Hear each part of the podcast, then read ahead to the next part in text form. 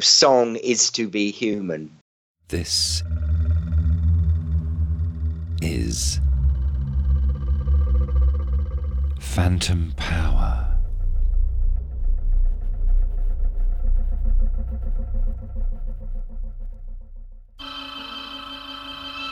The time now, very nearly 3 o'clock. The next programme on BBC One, Songs of Praise, follows at 3:15 after a trade test transmission.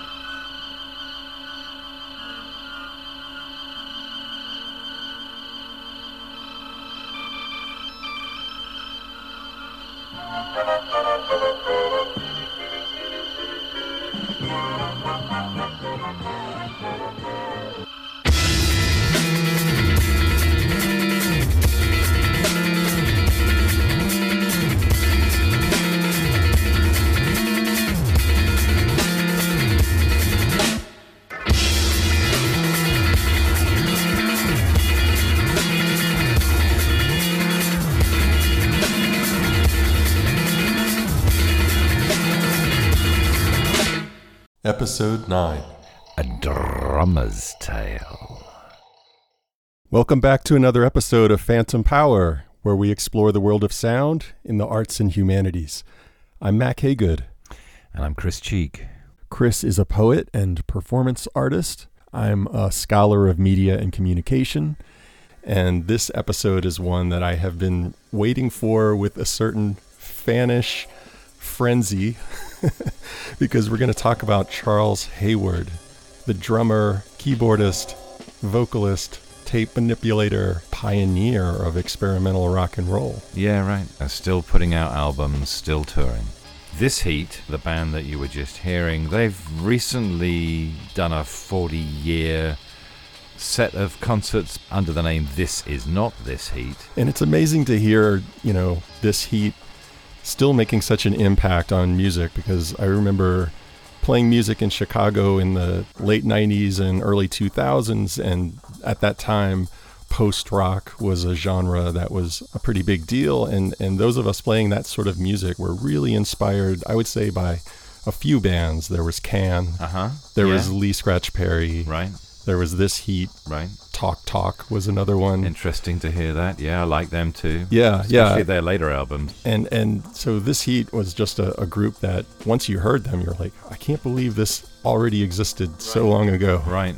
They take a punk DIY aesthetic, and then they retain some of the immediacy of the elements of that music, but they were more involved with a very different kind of idea about the interrelationship between melody and rhythm and noise, dirty synths and dirty samplers, an expanded sense inside music making that leads into trance, ambience, precise bursts of silence.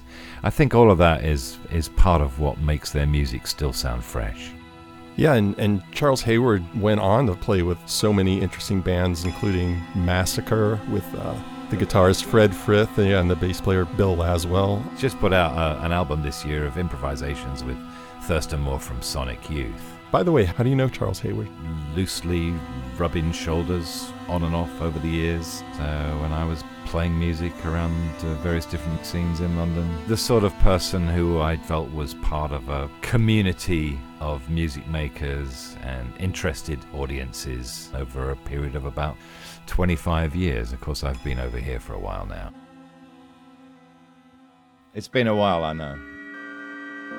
It's been one hell of a while. It's been a lifetime, and you've just been so unbelievably busy. Are you ever at home these days? I'm at home less often than I have been in the past, but it's all good. I broke my ankle. Quite literally a jolt. I was back to playing pretty much straight away, but while I was lying in bed, I told myself I wasn't going to hold myself back anymore. I was going to sort of like do all the things that were in my head that I thought were good, and I was going to share them with as many people as possible. It's all about now as opposed to having this luxurious time span up ahead. How does it feel getting back into those somewhat old shoes? We're not doing any new material. We're only doing what's on the albums and the records. And that can either be an incredible constraint, or it can be a big liberating, well, this is what it is, let's get on with it. And it's been the second one, really. There was this agenda when the group was a trio, which was about moving forward, but we've found a way by integrating it with these 5 other players to actually completely revitalise it. The material's got now written into it from 40 years ago. For instance, on Cenotaph, the chorus is "History repeats itself."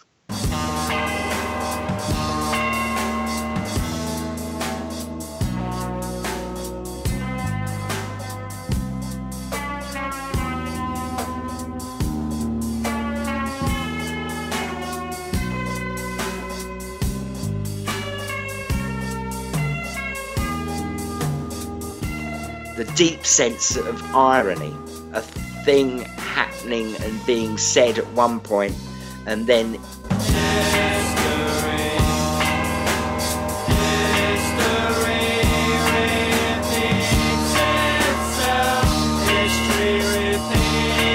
itself, unfolding sometime later. And the contradictions inside that, or the parallels inside that, is really being investigated.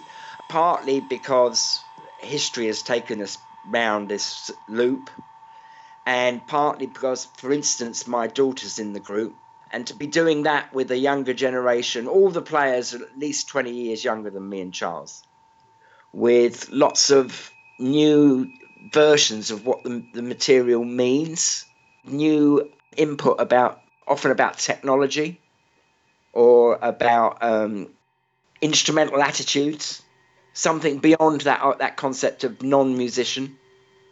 Someone might say, "Well, I don't know anything about the note F sharp," but that thing where they don't know the names of the notes, but they know how to get the emotion across, and they've got their own way of doing that. Then you're constantly learning, and that's good, really.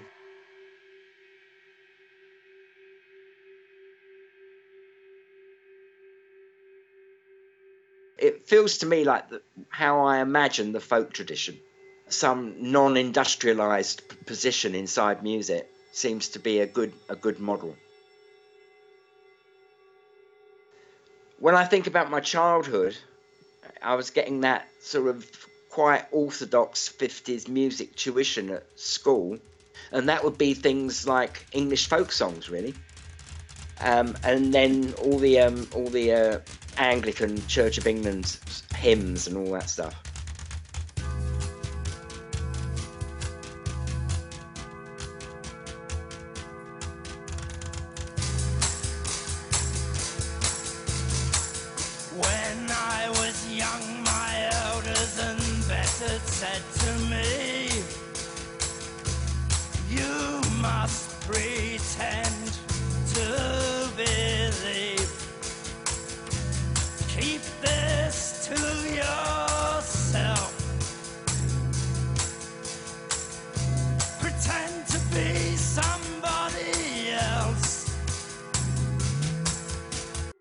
I used to love going along to the school assemblies and singing. I wouldn't sing the words, I'd just do the tunes.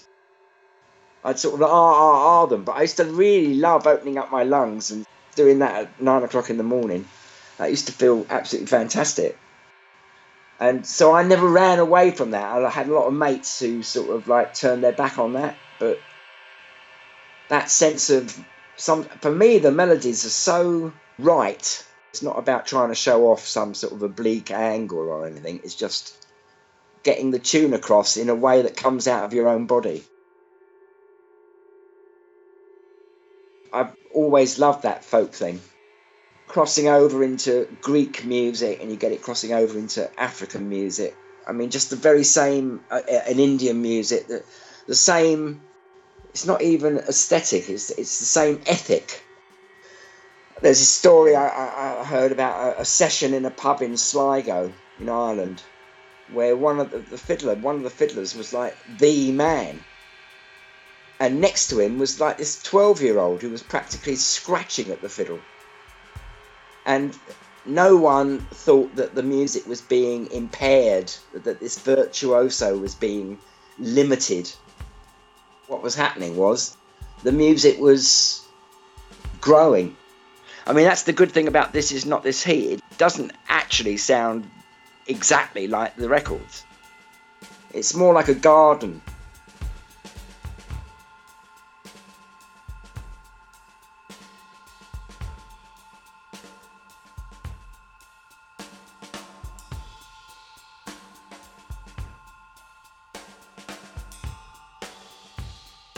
Drummer, keyboard player, songwriter, singer of songs, forward thinker and reflector on sound.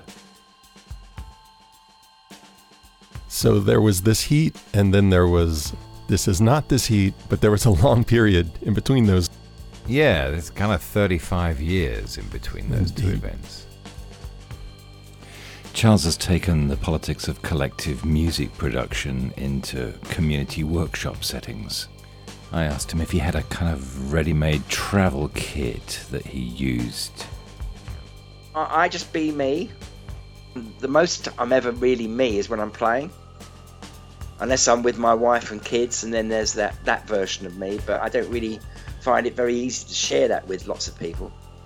So the me that I do share with lots of people is music. I've got a thing that I can carry very easily. It's a frame drum, a drum-beck, a little keyboard, a melodica. I think that's basically it. Then there's a little set of bells and my voice. Almost never words, or it's words but they're mumbled and sort of like half there. The Bell Agency grew out of disability arts workshops. So what is the Bell Agency? Well, it's like a game. It's a musical game. Anybody can play, and any number of people can play.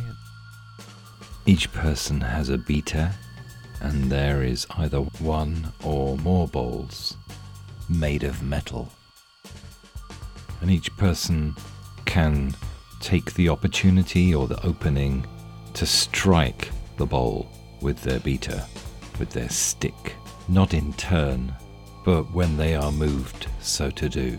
But then they have to wait until somebody else strikes it before they can strike it again. A music-making structure that people with varying abilities could all participate in. Ah, so this really gets into that thing he was just talking about, folk music, right? Music for the people. It started as a workshop thing with the brief that we've got to try and get funding admin and NHS, National Health Services, local coordinators, and us, and people with disability. There's like 20 of us, and there's people in the group who've got all sorts of learning and sensory disabilities, or they're not even necessarily disabilities, but they're not the same as yours and mine. They give signal. And at the same time, the world often interprets the signal as meaningless or like nervous tick response or something like that. But I see it as more material in the air. And so I try and integrate that into what I make. There's also dancers that work with the people. When we say dancers and working with the people, or another word at other times has been clients, and another word has been participants, all these words, they basically divide us up into the people who are the professionals and the people who are the patients, almost. And it's only language that really does that, because when we're actually inside it together, that's the thing that this particular workshop brings, is there is no real division. the division starts again at the minute, you know, we get to 3:30 and the support workers come in. And they're good people, but we're able to afford something that's like outside of the practicalities. We're in this world where we don't even explain it to each other. We just get on with it. It's very, very nice. It's very, very abstract. It refreshes your soul. And it wasn't about turn-taking, where you could see that people getting uptight because they were three goes away from it being their turn. Nobody had any real over-responsibility. So some people would hardly ever participate. You know, they would only make one sound in the whole thing. So that's sort of how it started. It was just a way of sharing what we can do with people who weren't musicians. And that's often when it comes out the best.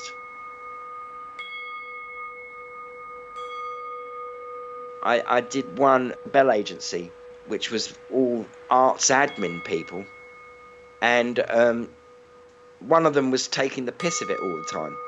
She was frightened of committing herself. And I've worked with this sort of thing before. I used to sort of come on all macho and try and sort of almost be argumentative. But I didn't. I started sort of very slightly weeping, saying, look, it's all right for you, but these sounds actually mean something to me. And not only do they mean something to me, it's my responsibility to look after them.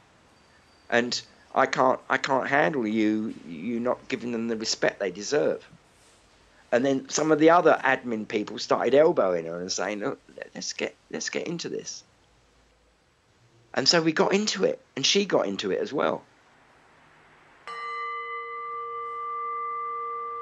And by the end of it, she was just like a completely different human being. It was just amazing. It was like she was actually doing the thing that she'd been administrating and sort of like having a certain distance via the paperwork and all this sort of stuff. She'd been doing that for years. And then suddenly she was actually engaged in the experience that, you know, the sort of experience she was setting up for people. She was actually inside it herself. And it was just an amazing session. One of the things I'm very interested in at the moment is the interface between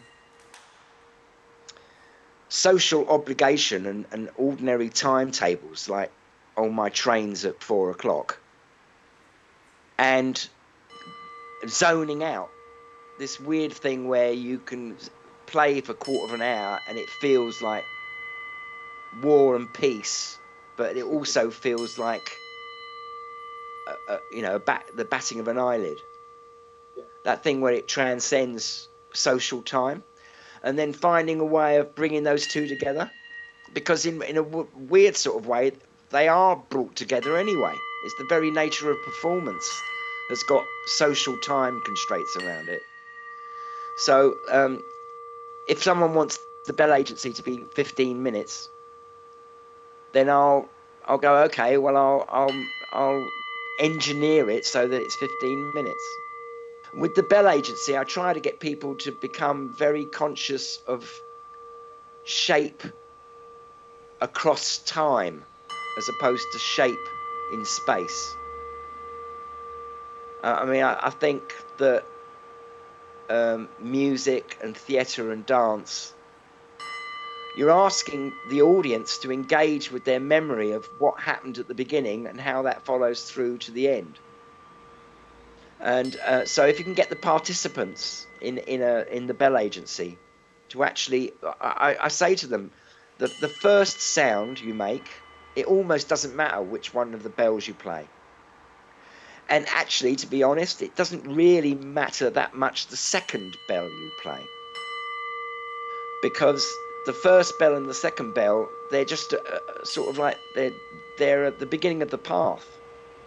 But once you've got the second bell and the space between, the time between the first and the second, the amount of decay you've let happen, that's sort of constraining what you really think should happen for the third sound.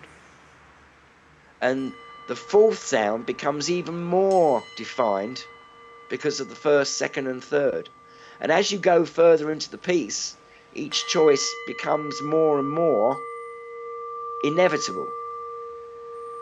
So tune into that inevitability and obey it, as opposed to think, oh, I've got to express myself.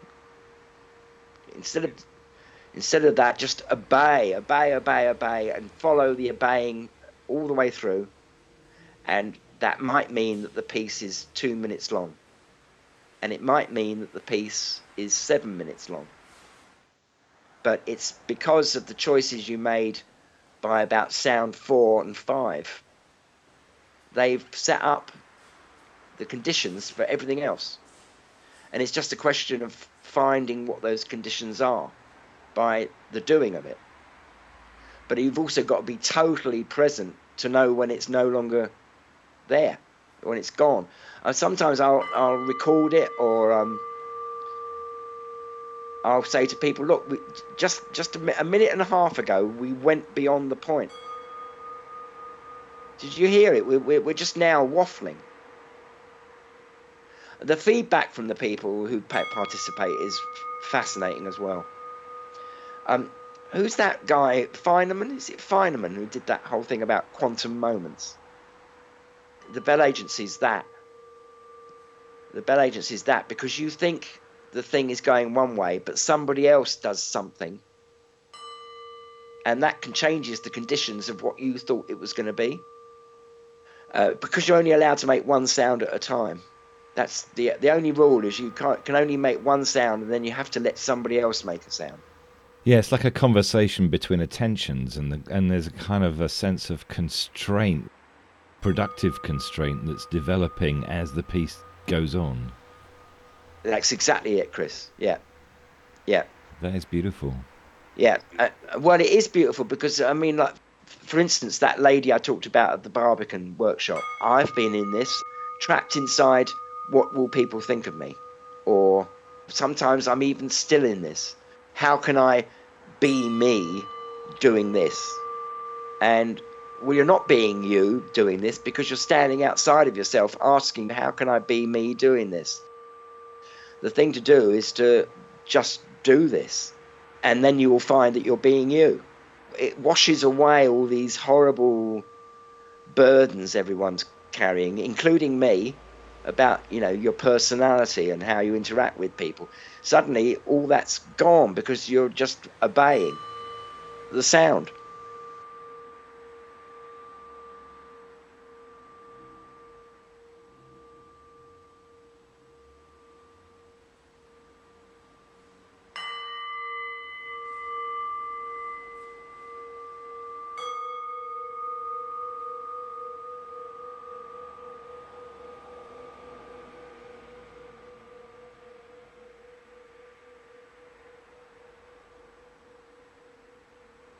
What do you think? I find this really inspiring, and he's so radically open and present to what's happening, and he's using sound as a way to do that, to engage with other people, to engage with people across all these kinds of divisions that we make up, as he says, with words. And this whole idea of disability too, you know, there's a lot of scholars who work in the field of disability and in the humanities, and talk about how we have this medical model of disability that says, yeah, disabled people are people with, you know, bodies that don't work correctly. And disability scholars will instead suggest that, no, there's just a whole diverse world of different kinds of bodies. And we have social and also physical, material environments that make life more difficult for people with certain kinds of bodies. And just to listen to him talking about, you know, just that knowledge that he has that, yeah, these are sort of false divisions that we make, and that we can use music to sort of transcend those and let everyone participate according to their own authentic self, or you know, it's really, really great. and nothing I would have expected. I mean, just from you know, being a fan of This Heat, I had right. no idea he was doing things like this. But when you think about it, it makes a lot of sense with the politics of the band, this kind of radically open socialist perspective on dealing with other people and the spaces that you're in. Yeah, that's why I wanted to talk to him, because I find that the work that he has been doing in other contexts and the kinds of qualities of attention that he's been drawing out of being a drummer mm-hmm. have opened into these inclusive spaces. So, you know, you might think that to hit a bell is something that a drummer would do. But to encourage 20 people in a room to really pay attention to hitting that bell and listening to the decay on the sound and so on, and the ramifications of trying to produce a little composition collectively, really excites me. The thinking process of a musician in the mature midlife. Yeah, and that difference between the way he would have responded to that one woman who was sort of laughing at this process, the way he would have responded as that younger musician, right. as to the more really gutsy way he responded to her this time, right? Which is such a less... you know, macho, male, masculine way of responding, and yet took a lot more courage.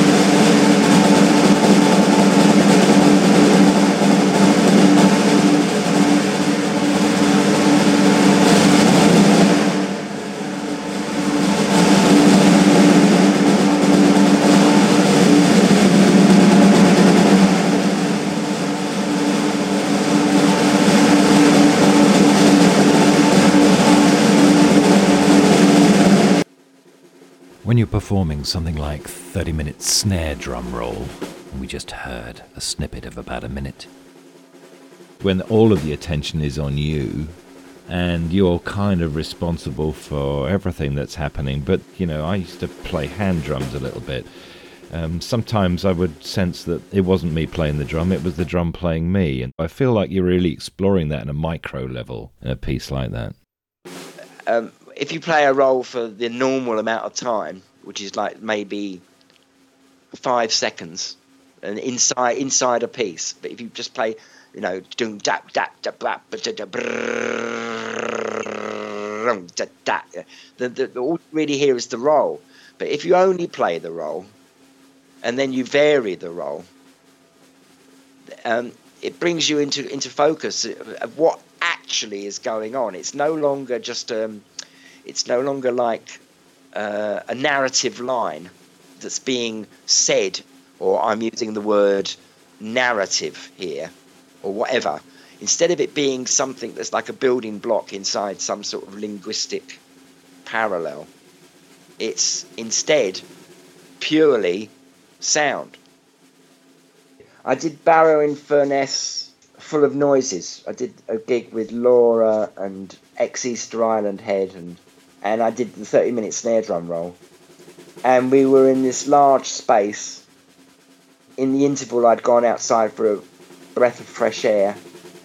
And when I came back in again, there was this whole paraphernalia about the door, the front door of the building. So then I'm doing the snare drum roll, and I can hear a gang of children downstairs in this big, large sort of stone staircase, running around in the building.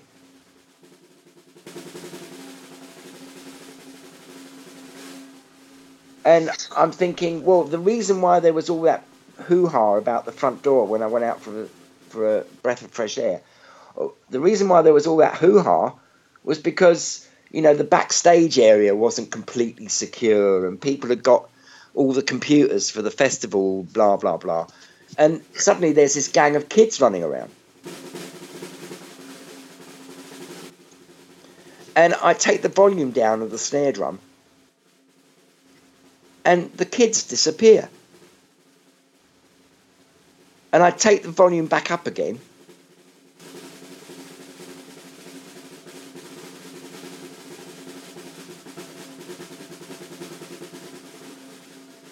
And there's all these children singing. And of course it's not the children. There are no children singing. It's the snare drum. So when you say about me, is it me playing the drum or is it the drum playing me? When it really gets going, it's definitely the latter. You know, things are starting happening that I'm not even in control of. Also, the audience are hearing things that I don't even know are actually happening. They're in a different part of the space and they're getting something off the back corner of the ceiling. And I can't hear that. I went off and had a look at other people who do drum rolls on YouTube. So there's a whole bunch of videos of Jason Sutter, Wayne Olin, Kato Haruto, Jesse Seaf. I was looking at all of these, and so many of them are all about something other than the sound. They're sort of doing cheerleader maneuvers, twiddling the sticks in between. Oh, they've got some kind of marching band paraphernalia going on. And what I really like about what you do is just the focus, the intense focus on the sound, and the production of the sound, and listening and paying attention. The micro details of the piece change with the acoustic of the space. Sometimes there's things I can't bring out because they're not actually in the room. And other times, something that's like, there's this bass sort of, there's this bottom thing that if you play it with a particular sort of elbow and at the centre of the drum, you can bring out this sort of like this weird sort of bass subharmonic. But you can't do it in every room, you know. If the floor's not quite the right floor, it won't happen. Because I do want to record it. It can't be recorded in a definitive sense. It will change. If the acoustic space changes, then the actual piece changes. One of the kind of the cliches about punk is that people didn't know how to play their instruments. And yet you could, like if you just got three basic chord structures, you could bash out a song in your garage. Leading in some quarters wrongly to a kind of glorification of ineptitude. Charles is saying something very different. He's pointing towards care. We heard it in the Bell Agency. He's saying, I really care about these sounds. I really care about this process. Clearly, he cares about his own music making. There's care in terms of this sense of folk transmission that he was talking about. There's care in terms of just wanting to stay inside the production of a 30-minute snare drum roll and make that interesting. Get as much juice out of it as he possibly can. Take people into the kind of the granularity of the sound. Taking care is really the thread that we can pull here, and it's evident in everything that he's saying. The intellect and memory and language and the appreciation of structure through time, these things are part of the totality as well. It's not like, oh, we better be natural, so we better not do songs. It's to be human is to, you know, song is to be human. constructs from one day to the next, you know, going back to the studio to tweak the mix. That is human. It's not some sort of alien thing, and it's not, you know, in inverted commas, unnatural or something like that. It's that's what we are, and to run away from that in some sort of anarcho squat parody. Do you know what I mean, though? That sense of oh, it can't be right because you actually spent some time getting it perfect. You know, not perfect, but getting it to feel like you want it to feel. And you get upset if it's not quite like that, and you must be an idiot. Well, it's like, no, I'm being a human being, you know. If I'd been like this after 2 days of getting engaged with the process, then maybe I was a bit childish, a bit silly.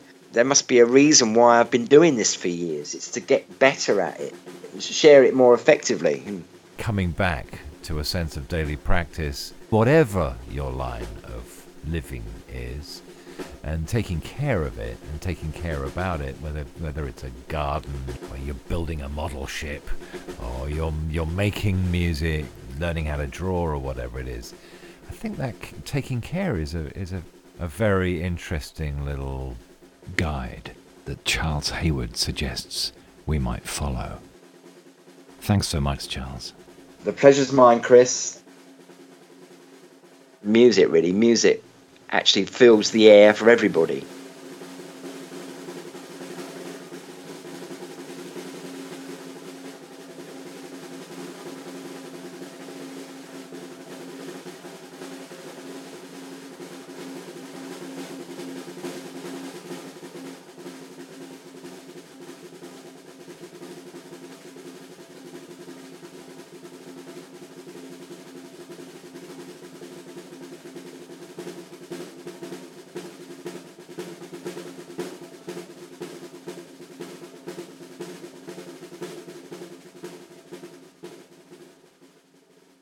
And that's it for this episode of Phantom Power. Thanks to Charles Hayward for coming on the show. You can learn more about Phantom Power and find transcripts and links to the things we talked about and find previous episodes of the show at phantompod.org. You can also subscribe to our show there or wherever you get your podcasts. We'd love it if you'd rate and review us in Apple Podcasts. You can also find us on Facebook and Twitter. All of the music today was by This Heat, Charles Bullen, Charles Hayward, and Gareth Williams, and Charles Hayward's diverse solo projects. Thanks to our intern, Gina Moravec. Phantom Power is produced with support from the Robert H. and Nancy J. Blaney Endowment, the Miami University Humanities Center, and the National Endowment for the Humanities.